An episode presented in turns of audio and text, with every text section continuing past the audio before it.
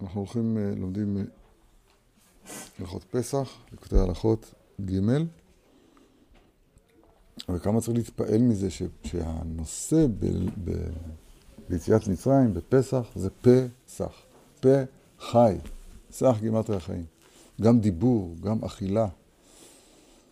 אכילת מצה דיברנו אתמול, פעם קודמת, אתם זוכרים?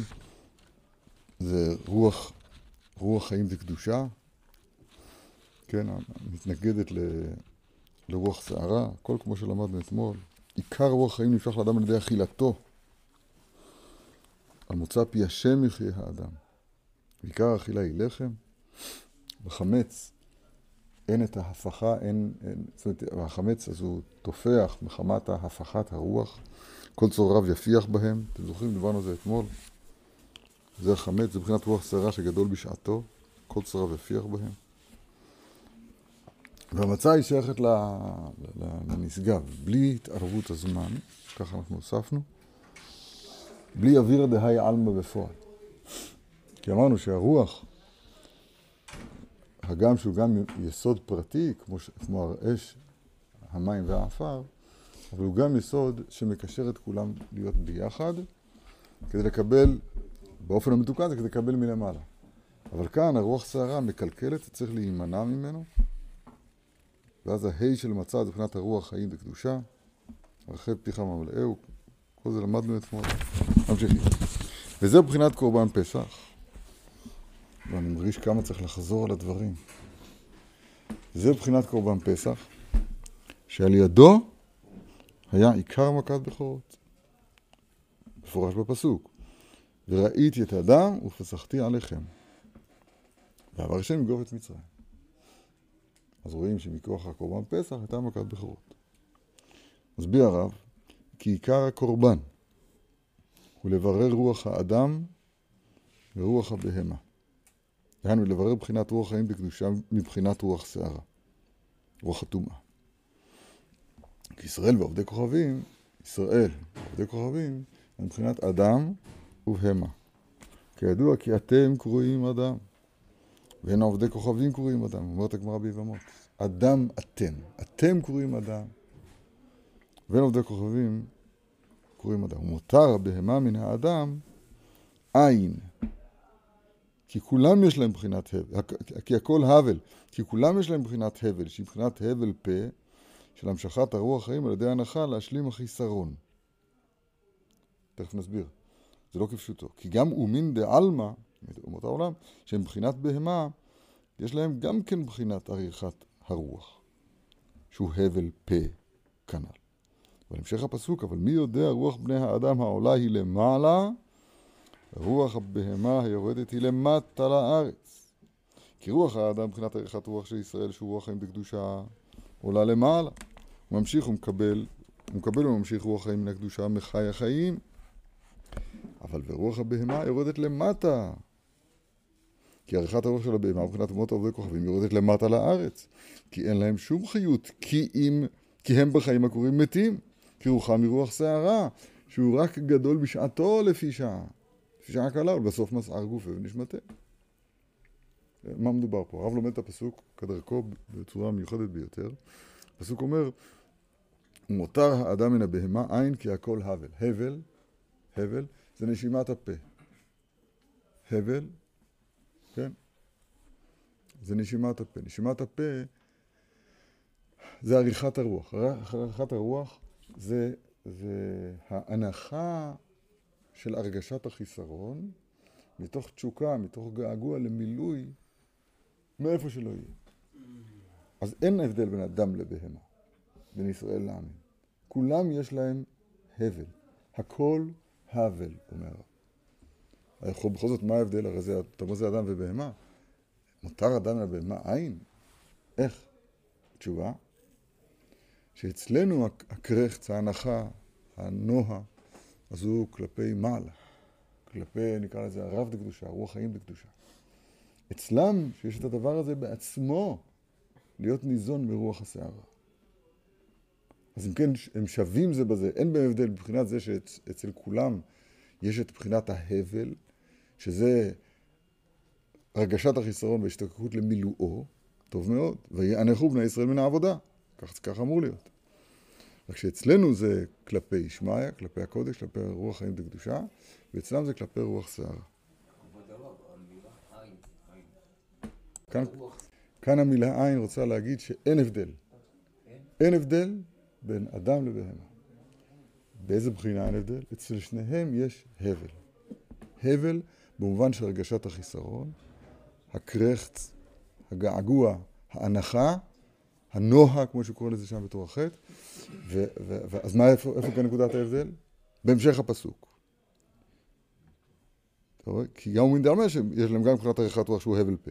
אבל מי יודע, מי יודע, רוח בני האדם העולה היא למעלה, ורוח בהמה יורדת היא למטה לארץ. כן, הוא אומר את זה בצורה ברורה ומפורשת. רוחם היא רוח שערה.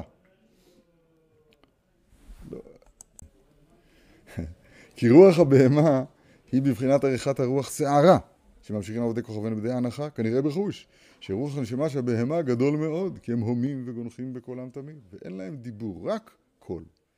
בכל קולם, וכמו מי שגונח ומתענח בקול גדול ומעריך הרוח והנשימה מאוד, כנראה כל זה בחוש.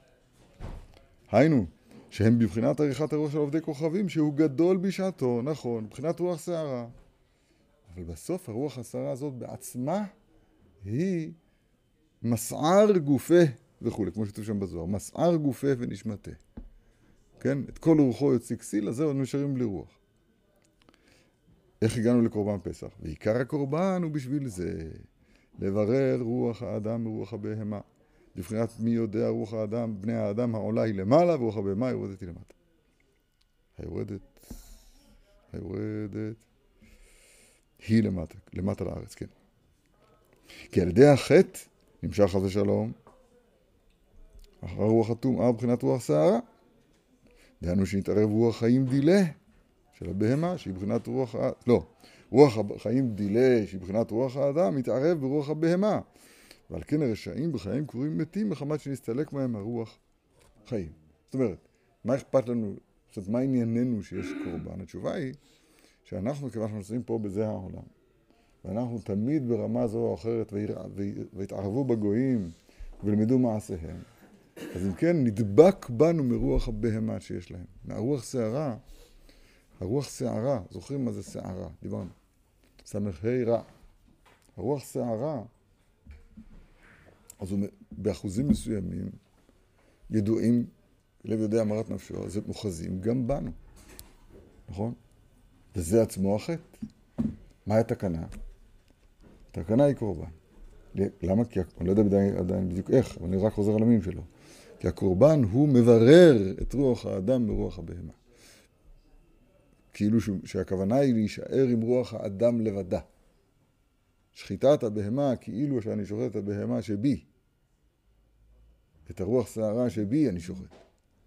אבל בידי זה אני מברר את הפסולת, ומכוח הקורבן הייתה תמיד שמחה בירושלים. למה? כי תמיד של שחר מכפר על כל עוונו של לילה. תמיד של ארבעים מכפר על כל עוונו של יום. אז מילא אין אדם שנמצא עם עוון אפילו לרגע אחד, מיד יש איזה כפרה, אז נמצא בשמחה תמיד. למה? רוח האדם. ומה זה מסר אבל? ועל כן, תיקון החוטא על ידי הקורבן, כמו שהוא מסכם. שעל ידי זה נתברר רוח האדם רוח הבהמה. ואז יש לו, לאדם, כוח להמשיך הרוח חיים על ידי ההנחה שמתענח ומתחרט על החטא בשעת הבאת הקורבן. כידוע, צמיחה, תשובה, וידוי, שירת הלוויים. וזה בחינת קורבן פסח, כדי לצאת מטומאת מצרים. ועל כן מביאים מן הכבשים ומן העזים. כי שעיר עזים זה בחינת עשיו איש שעיר. וכן כבש הוא בחינת שערות, בחינת ציצית שעושים משאר הכבשים שהם בחינת שערות. ומאלו מביאים קורבן פסח, כדי להכניע עשיו איש שעיר, מבחינת רוח שרה עושה דברו, רוח שערה, כן? מבחינת הרב דקליפה, שבחינת בחור דסיתרא אחרא כנ"ל. ולברר משם רוח חיים דקדושה, מבחינת רב דקדושה, שבחינת בכורי ישראל. אומר הרב, מוסיף לזה עוד פרט, עוד פרט, באותו עניין בעצמו. שהקורבן פסח הוא בא מן הכבשים ומן העזים.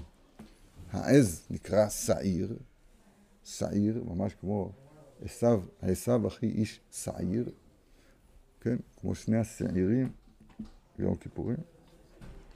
וגם הכבש, אז הוא עניינו לגדל שיער, גז, זה בכבשים. דהיינו, יש פה תיקון של השערה. הרמז, תיקון של הרוח שערה. צריך להבין, מדובר פה, הכל פה הלכה למעשה, זאת אומרת, המוסר פה, זה צריך, זה יורד חדרי בטן. כן, יש בך, יש בי, עשיו. יש בנו, כן, הזכרתי את יום הכיפורים. יום הכיפורים לוקחים שני שעירים, שווים במראה, בקומה, בדמים, כחתן כאחת, ואי אפשר להבדיל ביניהם. אי אפשר להבדיל ביניהם. אי אפשר להבדיל בין יעקב לעשו. יצחק לא הבדיל בין יעקב לעשו. אתה זה בני עשו, ואומר אני. אנוכי עשו בכורך. שם יעקב הכין לנו, לדורות, את האפשרות לצאת, להתגלות יעקב מתוך התחפושת של עשו. אבל יש בנו שעיר, יש בנו שני, שני שעירים. יש בנו רוח שערה.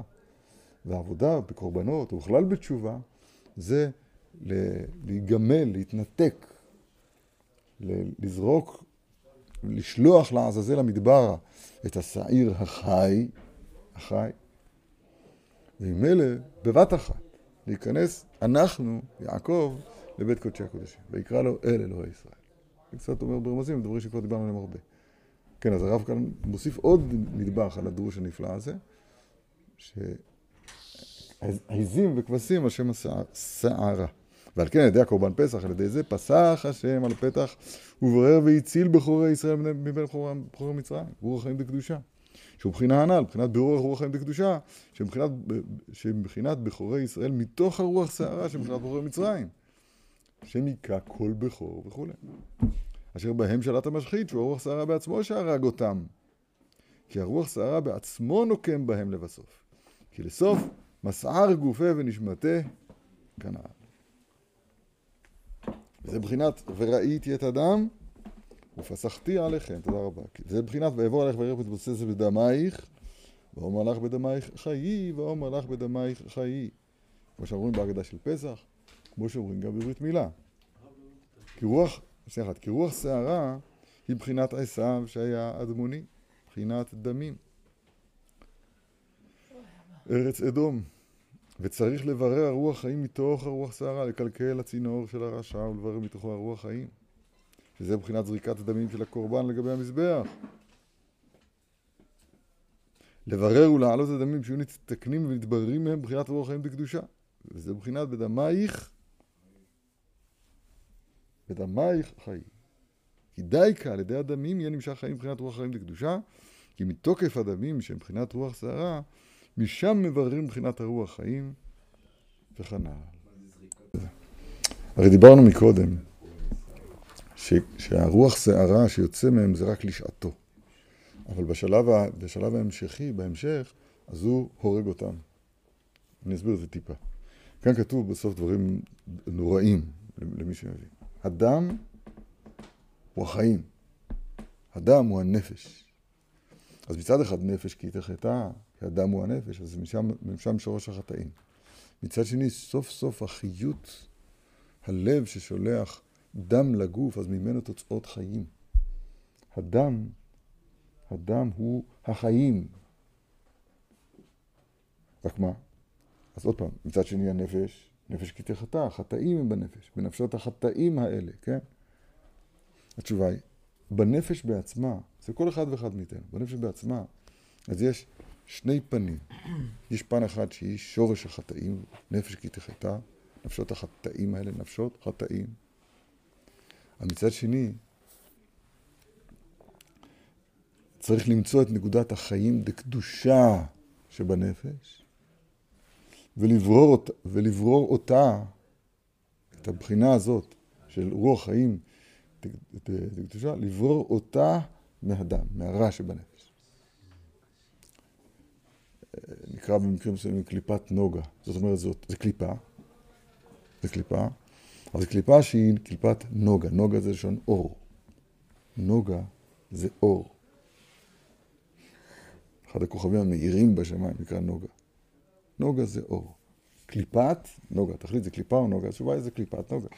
זה רובו רע, אבל יש בו ניצוצות של קדושה שאותם צריך למשוך, למשוך ולהעלות אותם, לצרף אותם לקומת, לקומת הקדושה. בסוד, אני מזכיר דברים שדיברנו עליהם הרבה, צריך לדבר על זה הרבה מאוד מאוד. האכילה של ימות החול, אז היא נפש כי תחטא. פן תאכל ושבעת, ורם לבביך, ושחטא את השם אלוהיך. רגע, רגע, רגע. אכילה ושתייה של העולם הזה שמות החול, היא צד שמאל, היא סכנה, עליה נאמר ונפש כי תחטא. בסימנך, שולחן, אותיות לנחש. שולחן, אותיות לנחש. אכילה יתרה במות החול, הסכמת כל הספרי, ספרי המוסר, דבר מפורסם מאוד, הולכת לסטרה אחר הסימן, שולחן, אותיות, לנחש. זה אכילה של ימות החול. עכשיו, בשבת זה פלא. אם היו שואלים אותנו לפי הקו הזה, בשבת היה צריך להיות יום כיפור. עם תוספת, בלי תוספת, לא יודע. אתה רוצה להתרומם, אתה רוצה להתעלות, אז תברח מהאכילה, תברח מהשמאל. מה מתברר? שבשבת זה מתהפך. לא רק שלא צריך להימנע מאכילה, חייבים לאכול. ולא שתי סעודות, כמו שאדם נורמלי אוכל, שלוש סעודות. ולא סתם שלוש סעודות, אלא ברבורים, מפותמים, תרנגולים מפותמים, סלב, דגים, יינות מבוסמים. אכול שלוש פעמים. מגדנות. טוב, איך, איך אפשר להבין את זה? סתם, באופן פשוט אפשר להבין. זה מזעזע. התשובה היא, מה שכתוב כאן, גם, גם פסח נקרא שבת, מסורתי לכם אמרת שבת. כי ה... ה... איך ייתכן שהקדוש ברוך הוא רוצה להוציא אותנו ממצרים, שהיא, מקום החומר, ערוות הארץ, בשר חמורים צרה. אז ברגע היציאה צריך להיות עם, עם, עם סנדוויץ' בפה. וככה תאכלו אותו, וזה, וזאת המצווה הראשונה שנצטוו ישראל. קחו לכם איש שא לבית אבות צא לבית. בעשור לחודש הזה, ככה ביום הראשון שנולד, כן, שהחודש הזה לכם, אז קחו לכם איש שא לבית אבות צא לבית. ככה מדברים עם יהודים שהולכים לצאת מה, מהחומר? התשובה היא כן. התשובה היא שה...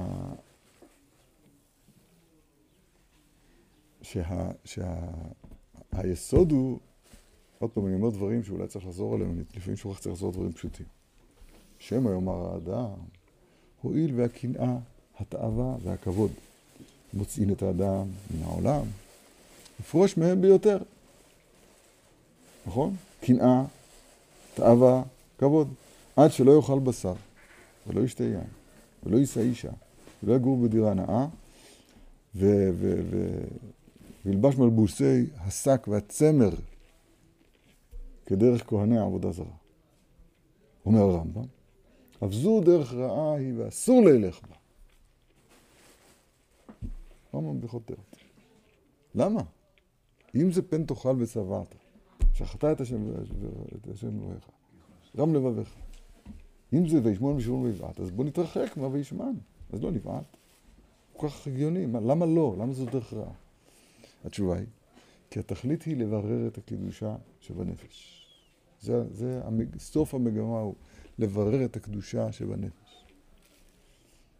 אפילו מהמן. זאת אומרת, צריך, לב... צריך לברר את נקודת הקדושה שיש בחלבנה. החלבנה ריחה רע. אם כיסא אחד מכסום לא יחב מיתה.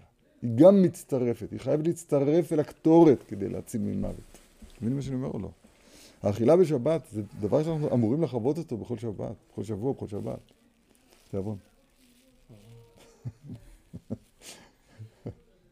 לא, אנחנו עכשיו בשבח האכילה, עוזר לנו. שנייה. שומעים מה שקורה פה? זה מה שהרב אומר, לברר את הנפש, תראה מה זה אומר. ואז הנפש, הרוח סערה בעצמה, ברגע שלוקחים ממנה את החיות, את, את הניצוץ קדושה שבה, אז היא בעצמה מחסלת את עצמה. רגע, הנה. שזה מבחינת זריקת דמים של הקורבן על גבי המזבח, לברר ולהעלות הדמים שיהיו נתתקנין ונתבררים מהם מבחינת רוח חיים בקדושה. טוב ששאלת. וזה בחינת בדמייך די ככה היא. נקודת החיים באמת היא בתיקון, בתיקון של הלמטה, של הנפש, של קליפת נוגה. כי די כי על ידי הדמים יהיה נמשך חיים מבחינת הרוח החיים בקדושה. כי מתוקף הדמים שמבחינת רוח שרה, משם מבררים מבחינת הרוח חיים. עיקר הרוח חיים, אמר הרב מקודם, בו', נמשך להאדם על ידי אכילתו. עכשיו הוא אומר, מגלה איזה רוח חיים דקדושה, לא מדובר סתם שיש לו פרנסה ויכול לנשום. יש לו חלבונים וויטמינים. אכילה דיראה, אכילה בקדושה, לעת האוכל גושי הלום. כתוב בבועז, אומר הרב בתניין הזין, פרט י', לעת האוכל גושי הלום, אין הלום אלא מלכות כתוב בחז"ל. מלכות זה יראה, אלמלא מוראה של מלכות. היראת שמיים השלמה היא בעת האוכל. יראת שמיים השלמה היא בעת האוכל. אז נעשה הבירור, ואז נמשך רוח חיים בקדושה. בתיאבון, אה, אמרתי לך כבר. לא, לא, לא מפריע לי, סתם זה בשביל הבדיחה, זה טוב, לא? לעת האוכל גושי הלום, אין הלום אלא מלכות. נפלא ביותר.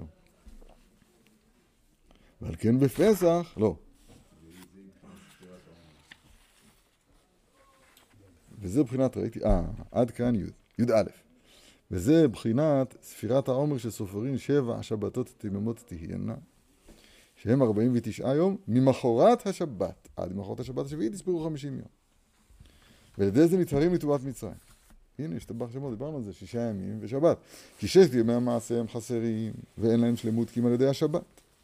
היום יום חמישי בשבת קודש, שהיא תכלית מעשה שמיים וארץ, שהיא, שבת קודש, מחיה כל ששת ימי המעשה. כן, היא מקור הברכה, מקור החיים, גם ימות החול. כמו שאמרו רבותים זוכרים לך, ויכל אלוהים ביום השביעי מלאכתו אשר עשה, מה היה העולם חסר? מנוחה. בשבת באה מנוחה, קלטה ושמירה נמצא, נשלמה המלאכה, אומר רש"י, שם, חז"ל. נמצא שששת ימי המעשה אין להם שום חיות כי אם על ידי שבת. כמובן ששלושה ימים אחרי שבת מקבלים חיות משבת שעבר, שלושה ימים מקבלי שבתה מקבלים חיות משבת הבאה. נמצא שמעצמן הששת ימים הם חסרים הרוח חיים. עד שבאה השבת. אני מוסיף, ואז באה אכילה של שבת, שמזכנו. סתם, כדי להבין פשט. ויכל אלוהים ביום השביעי, הפירוש הפשוט זה מתי הוא קילה את המלאכה. בדקדוק זה נקרא שיום השביעי זה מתאר זמן. מתי? מתי מתחיל השיעור? בתשע, כן? סתם אני מצחיק קצת. מתאר זמן. מתי הוא קילה את המלאכה? ביום השביעי. אבל חז"ל מדקדקים, אם הוא קילה ביום השביעי, זאת אומרת שהוא עשה מלאכה ביום השביעי. אבל זה לא נכון, הוא שבת מכל מלאכתו אשר ברא אלוהים לעשות ביום השביעי. אז איך הוא קילה ביום השביעי? אומרים חז"ל, רש"י, שני פירושים. פירוש אחד, ביום השביעי הכוונה היא ב, ב, על הגבול הדק, בחוט השערה שבין יום השישי לבין יום השביעי. אדם לא יכול לצמצם ולהיות על המיליונית של השנייה. הקדוש ברוך הוא לא בשר ודם. אז ביום השביעי פירוש הדבר מיד בנקודת ההשקה בין השישי לשביעי, זה פירוש אחד. פירוש שני, ביום השביעי זה לא מתי, זה לא מתאר זמן. השיעור מתחיל בתשע. ויכל מתי ביום השביעי. אלא הכוונה היא, במה הוא השלים את ששת ימי המעשה. התשובה היא, ויכל אלוהים ביום השביעי מכל מלאכתו שבונה. זאת אומרת, ההשלמה, הכילוי, כילוי זה השלמה, כן? קלטה ושלמה המלאכה. קלטה ונשלמה המלאכה. כילוי מבחינת של כלל, ויכולו, נכלל כאן הכל. אז כל החיסרון כולו הוא נשלם על ידי יום השבת. זה רק אני אומר מה, מה הפשט, שלא נתבלבל. מה הפשט בפסוק ואיך דרשת חז"ל, ואיך הרב לוקח את זה כל כך יפה לעניין שלנו. אני, אני מוסיף, כמו שלמדנו מקודם, עוד פעם, זה, אני מקווה שהרב לא מקפיד עליי שאני קצת משלים את דבריו, שיהיה לי גם תפקיד פה, משהו. שמה? שבשבת, כיוון שנעשה אז הבירור, זה הזמן של הבירור של הקליפת נוגה. זה הזמן שבו האכילה היא מצווה. היום, היום, היום. שלוש פעמים. יש אומרים רבי חלקה אומר ארבע סעודות בשבת. אנחנו נוקטים שלוש. אבל כולם עיינות מוסלמים, תרנגולים, סלב, דגים, מה זה? סלטים. אכול שלוש פעמים. מה זה? התשובה היא,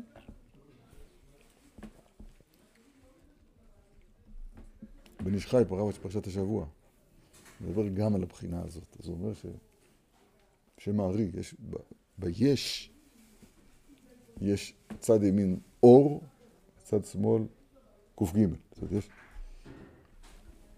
המספר יש 310, אז הוא מורכב מ-207, שזה גימטריה אור, זה מבחינת צד ימין, אור, אור זה צד ימין, ו-103 זה צד שמאל. 103, גימטריה מנחה. מנחה בידו. אומר רבנו ארי בידו, יד אחת, יד שמאל, יש מנחה. זה ממש מה שכתוב כאן. והמנחה הזאת זה דינים. זה גם בגימטריה העגל. זה הצד של עשיו. זה הצד של הנפש, בצד המקולקל שלה. העגל. אומר, אומר רבנו הארי, מנחה אותיות נחמה. מנחה אותיות נחמה. זאת אומרת, המנחה הזאת, שהיא יש לה תפילת מנחה שתיקן יצחק אבינו עליו השלום. זה זמן של, של התעוררות הדינים. מנחה זמן של התעוררות הדינים, ידוע, יצחק. אז הדינים זה צד שמאל, מיצחק יצא עשיו.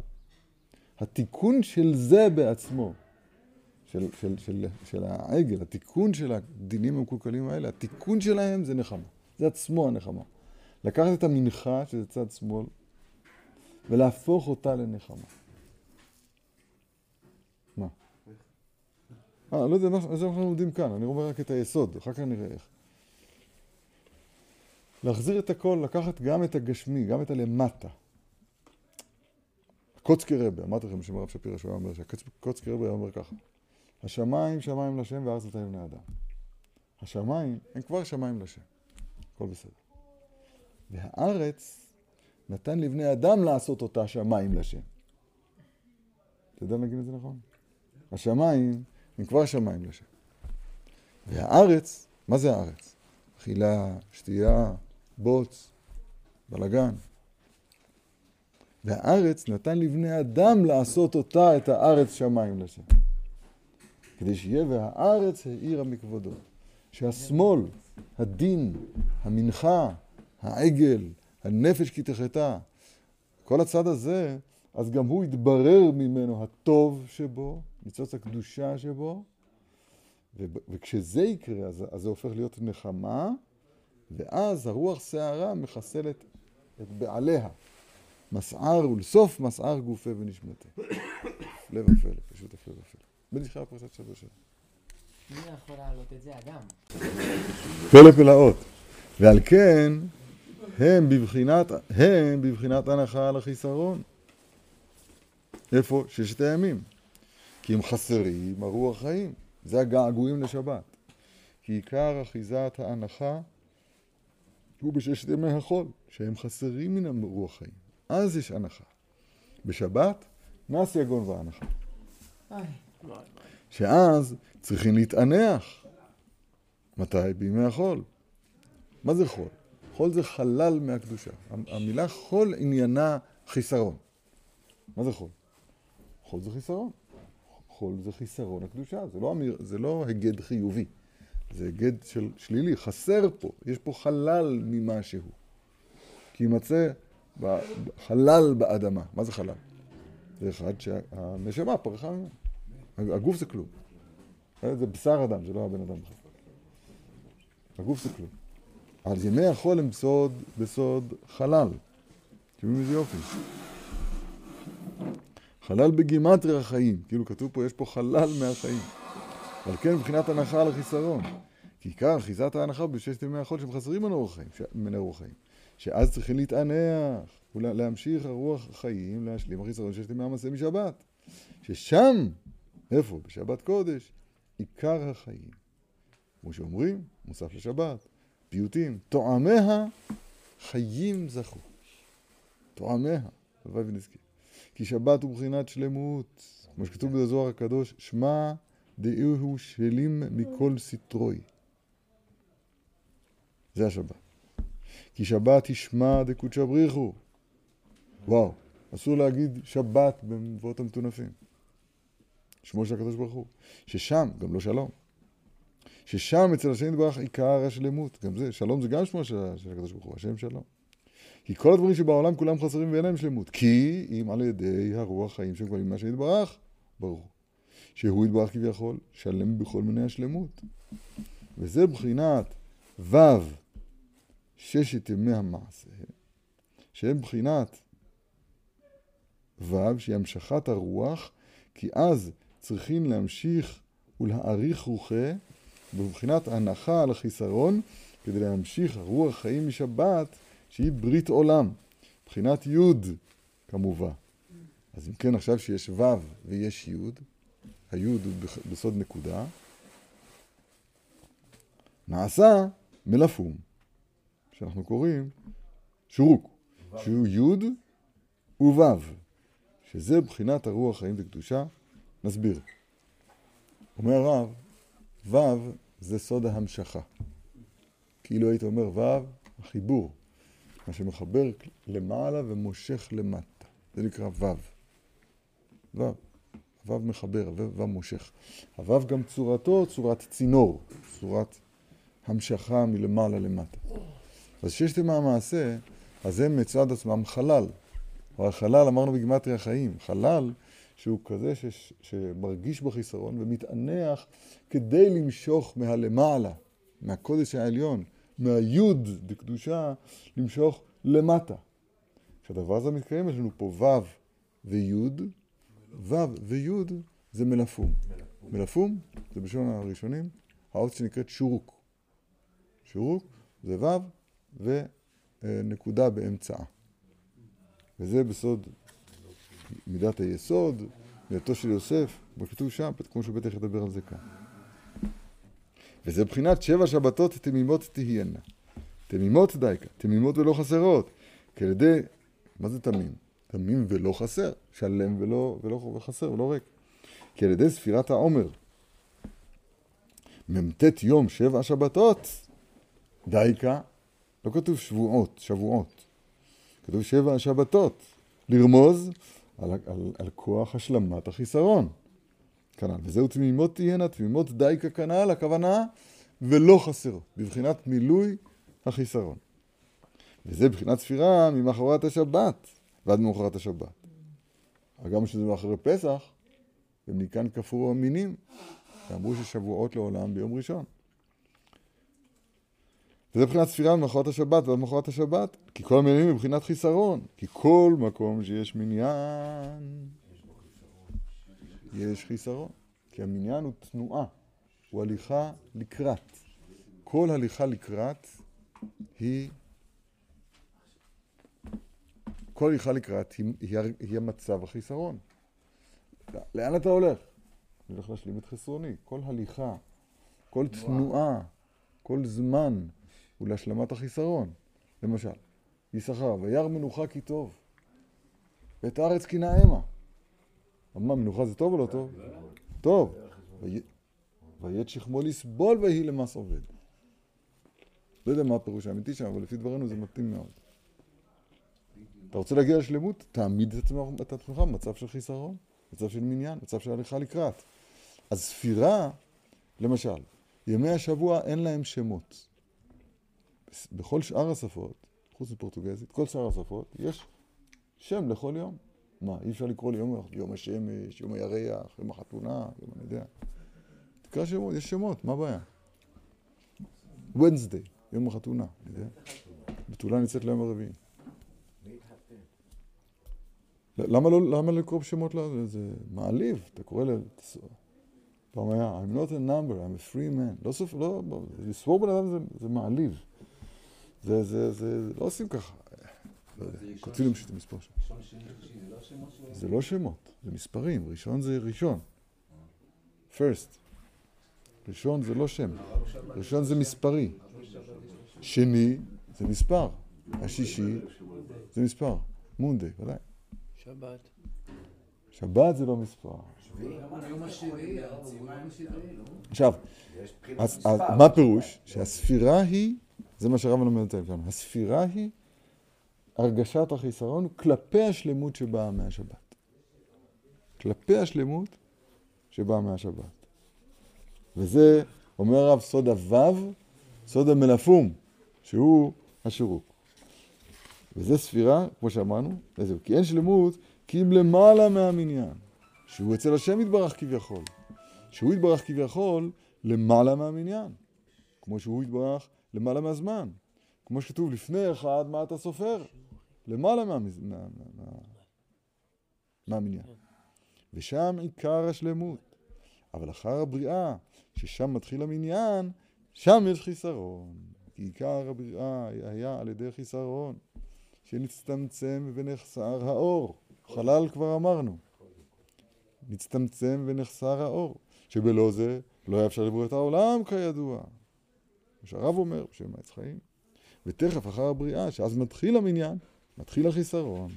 וכל מה שמתרחק אחר הבריאה מקודם הבריאה, עובר יותר זמן, מתרבה המניין יותר ויותר, מתרבה החיסרון יותר ויותר. כי במקום שיש מניין, יש חיסרון. למשל, כשרוצה למנות מאה, נמצא שהוא מונה והולך מאחד עד מאה להשלים חסרון של שר על מאה, כי הוא רוצה ותאב שיהיה לו מאה בשלמות. כשמונה והולך משלים עד מאה, ונדמה לו שמשלים חסרונו, אך תכף, כשמגיע למאה, חסר לו יותר ויותר, אז 200.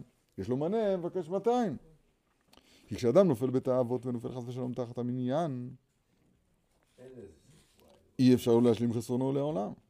כי כל מה שהמניין מתרבה ביותר, נתרחק מאחד ביותר. ועשה נתרחק מן השלמות ביותר. כי אין שלמות כי אצל השם ברך, שהוא כביכול למעלה מהמניין. ומי שמקושר בו ומקשר אחר הבריאה, שהיא מניין, לקודם הבריאה שלמעלה מהמניין, או אזי נשלם חסרונו. כי ממשיך חיות מחי החיים, שמשם שלמות כל החסרון. יש פה קטעים שאפשר לקרוא אותם טיפה יותר מהר, אז אני לא, אני לא סתם, אין, אין פה מה להתעכב, הוא מסביר פה את אותו דבר מכיוון כזה, מכיוון כזה. שומעים איזה יופי? המניין, הזמן, ימי החול, ספירת העומר, זה הליכה לקראת שלמות. אבל המ- למד מכאן שהמניין, אם אתה נשאר במניין, יש לו מנה והוא רוצה, אז הוא רוצה 200. מי שחי בזמן, במניין, בחול, אז תמיד החלל הולך וגדל, הולך וגדל. החיסרון הולך וגדל, הולך וגדל.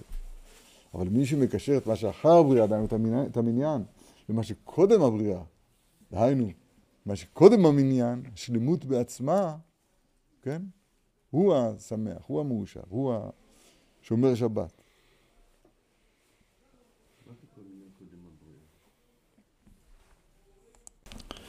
אבל אם נופל חס ושלום תחת המניין, ורוצה להשלים חסרונו על ידי מניין, הוא חושב שהשלמת החיסרון תהיה כאן, אז אין אדם מת וחצי תאוותו בידו. כי כל מה שיבוא להשלים עניינו יחסר לו ביותר, מבחינת יש לו מנה מבקש 200. כי כל מה שיש לו מספר ומניין ממון, יותר מתרחק מאחד ביותר. מתרחק מהשלמות, על כן חסר לו יותר כנ"ל. זה בחינת וחסרון לא יוכל להימנות. איזה יופי. שמי שנופל תחת, החיסרון שהוא אחר הבריאה כנ"ל, אי אפשר לו להשלים החיסרון על ידי המניין. כי כל מה שירצה להשלים חסרונו על ידי המניין, יחסר לו, יחסר לו ביותר. מבחינת יש לו מנה מבקש 200, זה חסרון לא יוכל למנות. הרב כדרכו לוקח מאמרי חז"ל שיש להם משמעות אחת, פשוטה, ומרמיז עליה יסוד אדיר אחר. כן. יש, הפסוק אומר, מעוות לא יכול לתקון, וחסרון לא יוכל להימנות. מי שלא קרא קריאת שמע בזמנה, אני יודע. או חס ממזר, אשת איש, או דברים כאלה. אז זה מעוות לא יכול לתקון, וחסרון לא יכול להימנות. אין לזה תקנה, זהו, אבוד. תפילה יש לה תשלומים, אבל קריאת שמע אין לה תשלומים. זה חסרון, לא יוכל למנות. או נמנו חבריו לדבר, לדבר מצווה, ולא נמנע עמהם. נקרא חיסרון, לא יוכל להימנות. זה הפירוש הפשוט. אומר הרב, בסוד המניין, שהמניין הוא תמיד, יש לו מנה רוצה 200, ברגע שאתה נשאר, נשאר בעולם המניין. אתם מבינים את מה שאני מדבר? בכלל לא. מה זה אנחנו, כאילו, מה אנחנו? רגע, רק שנייה אחת. אם הוא נמצא בעולם המניין, בעולם החיסרון, בעולם החול, אז שם בעצמו אי אפשר להשלים את החיסרון על ידי, על ידי מנייה, על ידי מניין. כי המניין הוא-הוא החיסרון. יש לו מונה, רוצה 200. אין האדם מת, מחזיתה אותו בידו. אז זה מה שהוא אומר, חסרון לא יוכל, אי אפשר להשלים אותו על ידי להימנות, על ידי סוד המניעה. הוא בסוד, בסוד uh, ספירה, בסוד uh, מניעה. זאת אומרת, יש פה, הדברים פה הם כל אחד לעצמו. וזה עצמו מחסיר אותם מהשלמות, כי השלמות הוא האחד ברוך הוא. הירידה כאן לעולם הזה, לתוך חלל העולם הזה, אז היא מחייבת פה מהלך, זמן, דיברנו על זה הרבה. וזמן זה מניע. The clock is ticking, השעון מתקתק. הנה, הופ, הופ, תשע, חמישים, תשע, חמישים ושש. אתה לא עושה שום דבר, אתה נמצא בתוך מניעה, בתוך הליכה לקראת, הליכה לקראת, הליכה לקראת. זה נקרא מניעה. הליכה לקראת. אני הולך לקראת סכום שמסכם לי כמה היה לי כאן.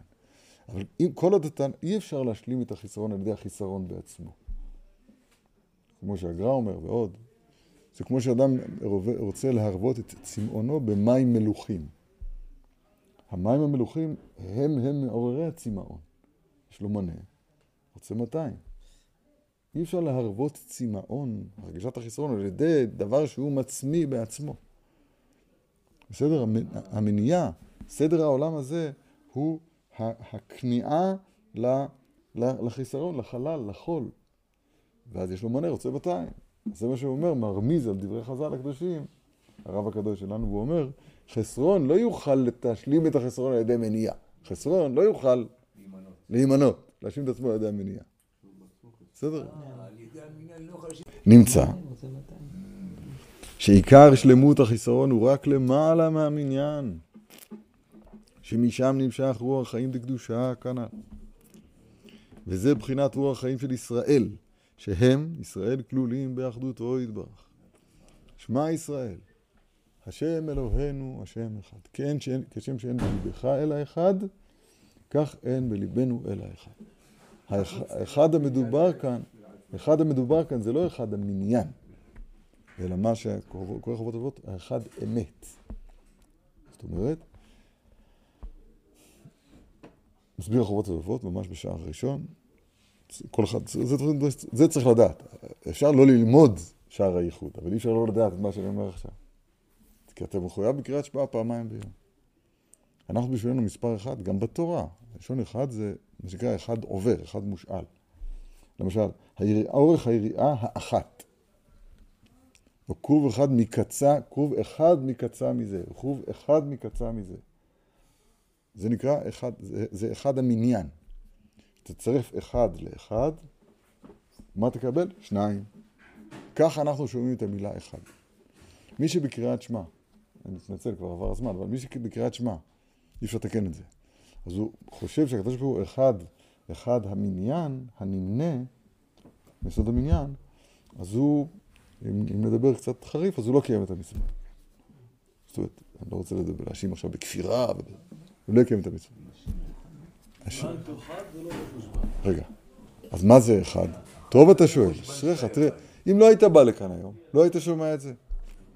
אתה תראה מה שקורה פה, אנשים מפסידים, לא? כשאומרים על השם ברוך שהוא אחד, אז זה לא אחד עובר כמו שאר האחדים. זה לא אחד שלפני שניים, לוקחים שניים ואז יש שניים. אחד, קורא לזה החובות הלבבות, אחד אמת, ולא אחד עובר, מושאל. מה זה אחד אמת? מה הפירוש הפשוט שהוא אחד אמת? נגיד שני פירושים פשוט, אבל זה עמוק מזה. הפירוש הפשוט והיסודי, שהוא אחד, פירוש הדבר, שאין מצוי כמותו. באנגלית אומרים one of a kind. אין מצוי כמותו. לא. לא כמו אחד. לא. אין מצוי כמותו. ייחודי, כאילו מיוחד. אין מצוי כמותו. באיזה מובן אין מצוי כמותו? אומר, אומר הרמב"ם, זה יסוד יסוד עמוד החוכמות, שאין מצוי כמותו בעצם המציאות. שמה? שכל שאר הנמצאים, אין להם, אין מציאותם מעצמם, אלא הם נמצאים מאמיתת הימצאו. פירוש הדבר, אנחנו לא מרגישים ככה, כי אנחנו תלמידי פרעה. ופרעה לימד אותנו שלי יורי ואני עשיתיני. אז הרגשה הטבעית שלנו שאנחנו קיימים מצד עצמנו. זו הרגשה שלנו, וכל זה כדי שאנחנו נוכל לבחור. אבל זה שקר מתועב, שקר ידוע. יש לי בנים, חלקם, אולי אפילו כולם מצחיקים מאוד. אז אחד מהם הצחיק פעם, לפני שנים רבות מאוד. הוא אמר שהוא זוכר שהייתה לנו משפחה עשרות אלפי איש, וכולם נכחדו. במאה ה-17. כולם נעלמו, אף לא נשאר אפילו אחד מהם, מהמאה ה-17. שמעת על זה, על העשה הזה פעם או לא? שמעת על זה? הזה? לא. לא נשאר אף אחד מלפני 200 שנה. לא נשאר לפני 200 שנה. איפה הלכו כולם? איפה הלכו כולם? לא צריך להגיע לזה. אפשר לעצור בקורונה. לא צריך להגיע לזה. אפשר למדוד דופק. ולראות, ולראות שהקיום שלנו הוא לא מעצמנו. העולם כן. ביום, האמת היא שככה, ביום הקיום שלי מעצמי, אני נושם, ואני הולך, ואני אוכל, אבל בלילה איך אני קיים? עובדה שאני קם בבוקר. אני אומר דברים מאוד מאוד פשוטים, כן, פשוטים עד כדי גיחוך. המציאות שלנו היא לא מצ... מציאות קיימת. אנחנו לא נמצאים קיימים. אנחנו נמצאים ממנו יתברך. והוא יתברך, הוא לא נמצא, הוא מצוי. הוא מצוי מצד עצמו, הוויותו מעצמו והוויותו תמיד. אז אחד, כשאתה אומר בקריאת שמע של, של ערבי, תזכור, אחד פירוש הדבר, צריך בשביל זה לעצום עיניים. צריך בשביל זה להתנתק ממראה העולם הזה, מחזוד עלמא. ולהתרגל שהוא אחד שאין מצוי כמותו. בא- באיזה רמה? זה לא 70 אחוז ו-94 אחוז. זה הכוונה היא, כל שאר הנמצאים, אין להם מציאות מצד עצמם. יש להם מציאות בגלל שהוא ממציא אותם, הוא ממציא כל נמצא. והוא יתברך אחד בזה שהוא, ש, ש, שאין מצוי כמותו. השם אלוהים אמת. תסביר. ולכן אני הוספתי ואמרתי, אין מצוי כמותו בעצם המציאות. זה נכון שגם אצלנו, אצל בני האדם, הקדוש ברוך הוא ברא את האדם בצלם אלוהים, שכשם שפרצופיהם שונים, כך דעותיהם שונות. זאת אומרת, כל אחד ואחד מאיתנו, נבחר אדם, נברא יחידי.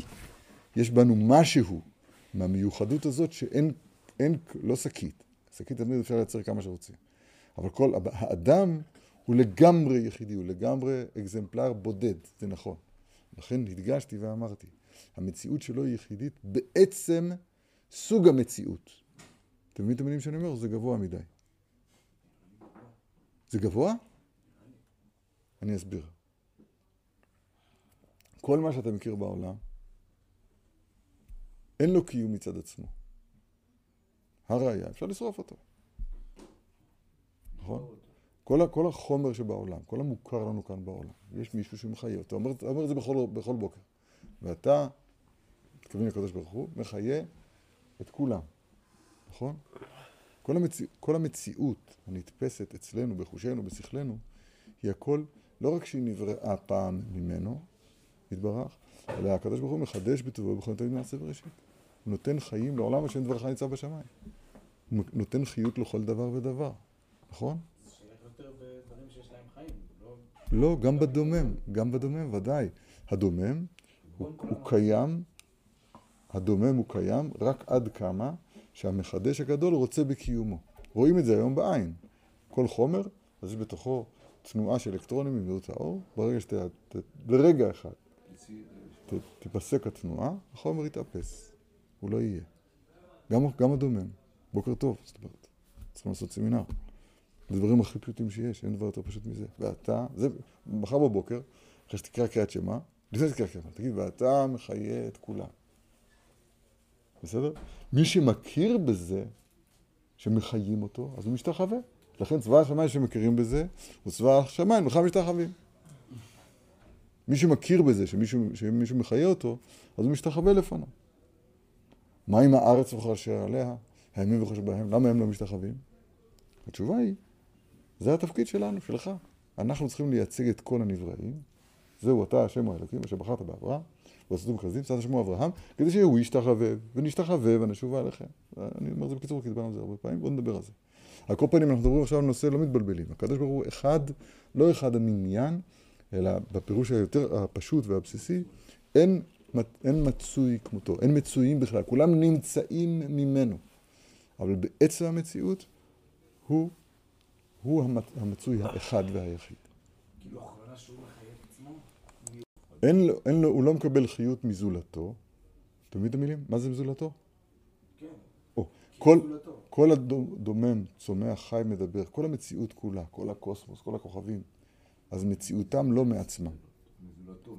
הם מקבלים את, את מציאותם ממנו יתברך. מציאותם מזולתם. הם נמצאים ממנו יתברך. בסדר? הוא, אין מציאותו מזולתו. בלשון הגר"א זה נקרא הוויותו מעצמו. אתן, אתן לך דוגמה. אדם שמסכן יש לו ריאת ברזל. זאת אומרת, הוא לא יכול לנשום באופן עצמוני. צריך לחבר אותו למשהו מל- מלאכותי, עם חיבור לחשמל, ועל ידי זה הוא נושם. כשאתה בא לבקר אותו בבית חולים, אתה בוכה, נכון? למה? אתה רואה, זה בן אדם אומלל. הקיום שהוא לא, הוא לא מעצמו. הפסקת חשמל, הוא מת. נכון? נכון שעכשיו אין הפסקת חשמל. אז מה, זה עושה אותו פחות מסכן? הרי אם תהיה הפסקת חשמל, הוא ימות. אתה, אתה עוקב אחרי או לא? זה הדברים הכי פשוטים שיש. דיאליזה, בר מינן. האדם, הכליות שלו קרסו. אז מי יסנן לו את הדם? כמה שעות בלי סינון של אדם, אדם מת. מת כפשוטו. השתבח שמולד, יש דיאליזה, הולך לדיאליזה, חבר אותה, זה לא פשוט, זה, יש כל מיני סוגים, זה לוקח זמן, זה ייסורים, כל- אבל סוף סוף, כל אדם חי. אתה בא לבקר אתה אומר, מסכן, יש לו דיאליזה, יא... איזה מסכן, נכון? עכשיו, מה ההבדל בין ריאת ברזל לריאת אה, סידן שלי, לא יודע, הצלעות שלי? אה, זה עוד כמה שנים. בהגדרת המסכנות זה אותו דבר. מסכן לא בגלל ש... אתה מבין? מסכן אני מדבר מבחינה מחשבתית. אין, הוא לא קיים מצד עצמו. זה עם הדיאליזה, זה עם הריאת ברזל. אין לו קיום מעצמו, הוא תלוי. הוא לא, לא כלוא, תגיד את המילים שלי, הוא תלוי בחברת החשמל. לא כלוא, כלוא זה משהו אחר. אם אני אומר מסכן זה מבחינת שהוא כלוא. לא. לא שהוא כלוא. הוא מקבל, מה לא מובן מה שאני אומר? הוא, הוא תלוי בחברת החשמל. הבנת מה שאני אומר? יש פה משהו אחר שהוא לא שולט עליו, והמשהו האחר הזה נותן לו חיות. זה מה שאני אומר. לא כלוא. הקיום שלו הוא תלוי בריאת ברזל. לא תתווכחו. הקדוש ברוך הוא אחד שמציאותו היא לא תלוית זולת. מציאותו, הגאון מווילנה, שנייה אחת, הגאון מווילנה קרא לזה הוויותו, זאת אומרת היותו, עצם היותו, מעצמו. וממילא הוויותו תמיד. ככה, זה לשון הגאון מווילנה.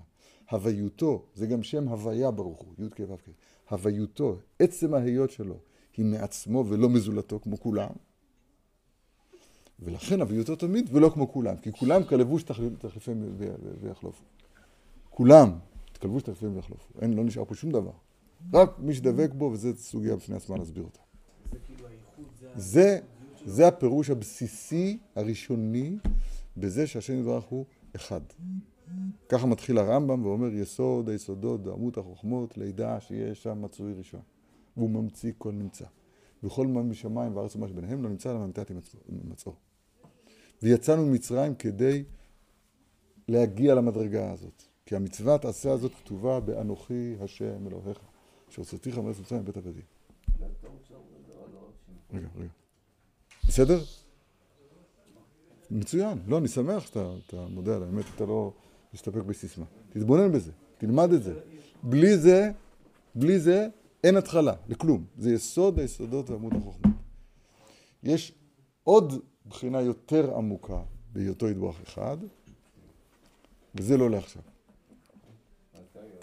אני אחזור על השאלה שלך. איך בני אדם, לא אנחנו, אבל איך בני אדם מרגישים שהם קיימים מעצמם? התשובה היא, זה כל אחד כמו שהוא קיבל מרבו. אנחנו, היה לנו פעם מלך. שקראו לו פרעה. העבדים היינו לפרעה במצרים. ופרעה מלך מצרים, הוא המציא את היסוד הזה שהאדם יכול להרגיש שהוויותו מעצמו והוויותו תמיד. לי יאורי ואני עשיתיני. הוא הברוך שאמר שלו, הוא היה אומר בבוקר ברוך שאמר, הוא היה אומר ברוך שאמרתי והיה העולם. ובקריאת שמע הוא היה אומר, לי יאורי ואני עשיתי לי. זה הקריאת שמע של, של פרעה מלכנו. עכשיו, הגם שיצאנו ממצרים, אז כתוב ברמב"ם באיגרת לבנו, ויש לך בני לדעת, כי פרעה מלך מצרים הוא היצר הרע באמת. היצר הרע שלנו, עיקרו, שורשו, הוא הבחינה הזאת של פרעה, לתת לנו את התחושה של הקיום העצמוני. עכשיו, למה שנתברך יתאכזר ככה, לתת לנו, להכניס אותנו למצב כל כך מדומיין, שהוא, שהוא מבחינה שכלית מטומטם שאין דוגמתו. זה טמטום שלא, שפשוט, טמטום, אני יודע שזה לא ככה, אבל אני מרגיש ככה, אני מרגיש נגד מה שאני יודע. באופן מובהק, באופן, זו סתירה נוראה. זה לא, זה לא רע, לא, ייתכן, זה, לא, לא ייתכן שזה רע, ההרגשה הזאת. אני מרגיש, ההפך מה שאני יודע. תאר לך שזה עם הריאת בראל אומר לך ככה, תשמע, בעוד 150 שנה אני מתכוון לעשות ככה וככה וככה. יש לו, אין לו 150 דקות לחיות, יש לו תוכניות ל-150 שנה. זה לא שונה מאיתנו, אותו דבר. מאיפה, מאיפה החוצפה הזאת, מאיפה ההרגשה הזאת? התשובה היא, הקדוש ברוך הוא נתן את ההרגשה הזאת כדי שנוכל לבחור. זה, זה בא אחד עם, עם, עם כוח הבחירה. אחד. ברגע שאדם מתנתק מזה, ית, יתנתק מזה וייכנע לגמרי לשם יתברך, אז הוא נפטר מכוח הבחירה, השתבח שמונה. יש, בזה, יש בזה הרבה בקריאת שמע, בתפיסת היותו יתברך אחד, יש בזה לא רק הרבה, יש בזה הכל. אבל הצעד הראשון, שהוא לעיכובה, שבלי זה אין התחלה, זה מה, ש, מה שאמרתי עכשיו, סוד היסודות לימוד החוכמה. תכוון בזה עשר שנים, אחר כך נדון הלאה. שבעה רקיעים, מי שמכוון שבעה רקיעים וזה מריץ בראש כרזות, סיסמאות, אז זה בסדר, הקדוש ברוך הוא לא בבטול הבריאות, אבל זה לא, זה, זה עדיין לא העבודה. להריץ סיסמאות בראש, שבעה רקיעים. מה זה, ראית פעם רקיע? רקיע, אחד לא ראיתי, לא יודע מה זה שבעה רקיעים. זה גם משהו? מה? לא, שהוא אומר, אדון הכל היה וביא. אני אסביר משהו בעניין הזה, כיוון זה פיקוח נפש. יהודים מקיימים מצוות ולא מקיימים אותן. אם אדם, אנחנו הורגלנו, הסידורים המודרניים הרגילו אותנו, שלכוון זה, זה להגיד מילה אחת ולהריץ בראש מילים אחרות. נכון? זאת אומרת, עוד פעם, מה זה לכוון? מה זה לכוון? להגיד מילה אחת ולהריץ מילים אחרות, נכון? זה קשה להגיד ולעשות. וזה נורא קשה, אבל אנחנו עוצרים שנייה ואומרים, ואומרים אלוהינו, ומריצים תקיף בעל החיות והכוחות כולם. עם ניקוד, בלי ניקוד, זה כבר, זה תלוי, יש בזה אה, מחלוקות, נכון? עכשיו, ובכן, בשורה טובה, זה לא נקרא לכוון. זה נקרא להדפיס, נקרא להדפיס סידור. אתה מבין? אם אתה, אם אתה, אם אתה אומר את שם השם, אם אתה, לא, זה כולנו שם. אם אדם, אם אדם, אם אדם אומר את שם השם, והוא מכוון שהוא אדון הכל, ולא מכוון, והוא לא מכוון שהוא אדון הכל, אז הוא לא עשה כלום. סתם, תשב תלמד, לא יודע. אם הוא מריץ את המילים אדון הכל, אבל הוא לא מעמיד את עצמו כעבד לאדון, זה עבודה לבבית. עבודת הלב זה לא הרצת, הרצת סיסמאות. קבלת המלכות שמיים זה לא להגיד, להגיד משפט, להגיד סיסמה. יש כאלה מחמירים, שמים את זה על הרכב שלהם. עוד יותר טוב, עוד בזה קיבלתי מלכות שמיים. לא, זה רק כתב את זה על הרכב.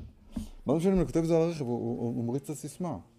אם אני לא מקבל על עצמי את מלכותו של האדון, אם אני לא מאמין את עצמי כעבד כלפי האדון, אז מה שהרצתי עכשיו על הצג, אדון הכל, זה היה... זה היה סתם. לא רוצה להגיד את המילה, יש כס זה, נו. ש... כדי, יצאתי ידי חובה. אבל זה, זה לא העבודה. אם, אם אני מכוון שהוא היה הווה ויהיה, כסיסמה, כמימרה, כתרגום של מה שאני אומר, בלי לקשר את ליבי ואת כוונתי למשמעות של זה, המשמעות שהוא היה ויהיה, היא שאני מהווה ממנו, הוא מהווה את הכל, ואני, כמו שדיברנו עכשיו, אני, אני קיים ממנו. אם אתה לא, אז זה נקרא שאתה לא מתחבר למה שאתה אומר, אז זה ודאי לא נקרא כוונה. זה לא כוונה, זה, זה תרגום כזה, יש כאלה, אה, כן, תרגום סימולטני, במקום את המילה הזאת, זה המילה הזאת, שמע, קבל שלנו אם הוא בא לקוחות כולם, זאת אומרת שכל הכוח, מה שיש לי זה הכל ממנו. אם אני לא מרגיש, אם, אני לא מבין את זה, ואני רק משאיר את זה כמילה, אתה מבין? אני אפילו לא מבין, אני לא מבין את זה, לא, לא מסכים עם זה. מסכים עם זה ודאי שלא. כוחות שלי יסודמי, מה זאת, לי אורי ונסיתיני. בוודאי שאני לא מסכים עם זה. בקיצור, פרעה לא יוצא ידי חובה בקריאת שמע. כשהוא אומר דבר אחד, הוא מתכוון דבר אחר. הוא עושה, אמרו לו להגיד, אז הוא אומר, אמרו לו לכוון, אז הוא מכוון, מכוון, מדפיס סידור. דבר, יש לי פה בדפוס, נסדר משהו, נעשה קומבינה. אולי אפשר אפילו במחשבה היום, לא? נדפיס את הסידור ו- ונשלח לך את זה בבלוטוס. טוב, נמצא, בואו נסיים את הי"ב הזה, ונמצא נמצא שעיקר שלמות החיסרון הוא רק למעלה מן המ- מהמניין. שמשם נמשך רוח חיים דקדושה כנ"ל. וזה בחינת רוח החיים של ישראל, שהם כלולים באחדותו יתברך. והם בבחינת למעלה מן הבניין. כשם שאין בליבך אלא אחד, כך אין בליבנו אלא אחד.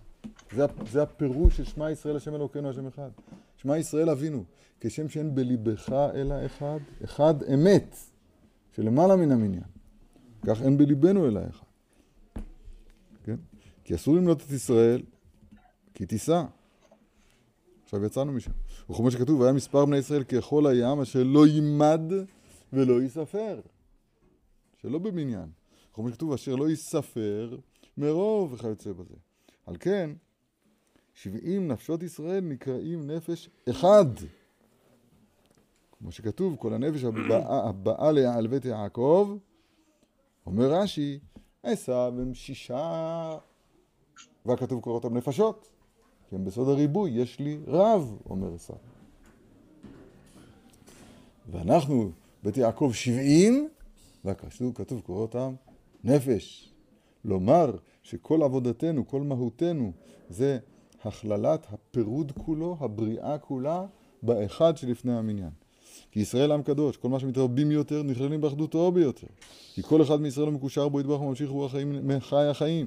וכל מה שנתרבים ישראל יותר, ממשיכים רוח החיים יותר, נכללים באחדותו יתברך.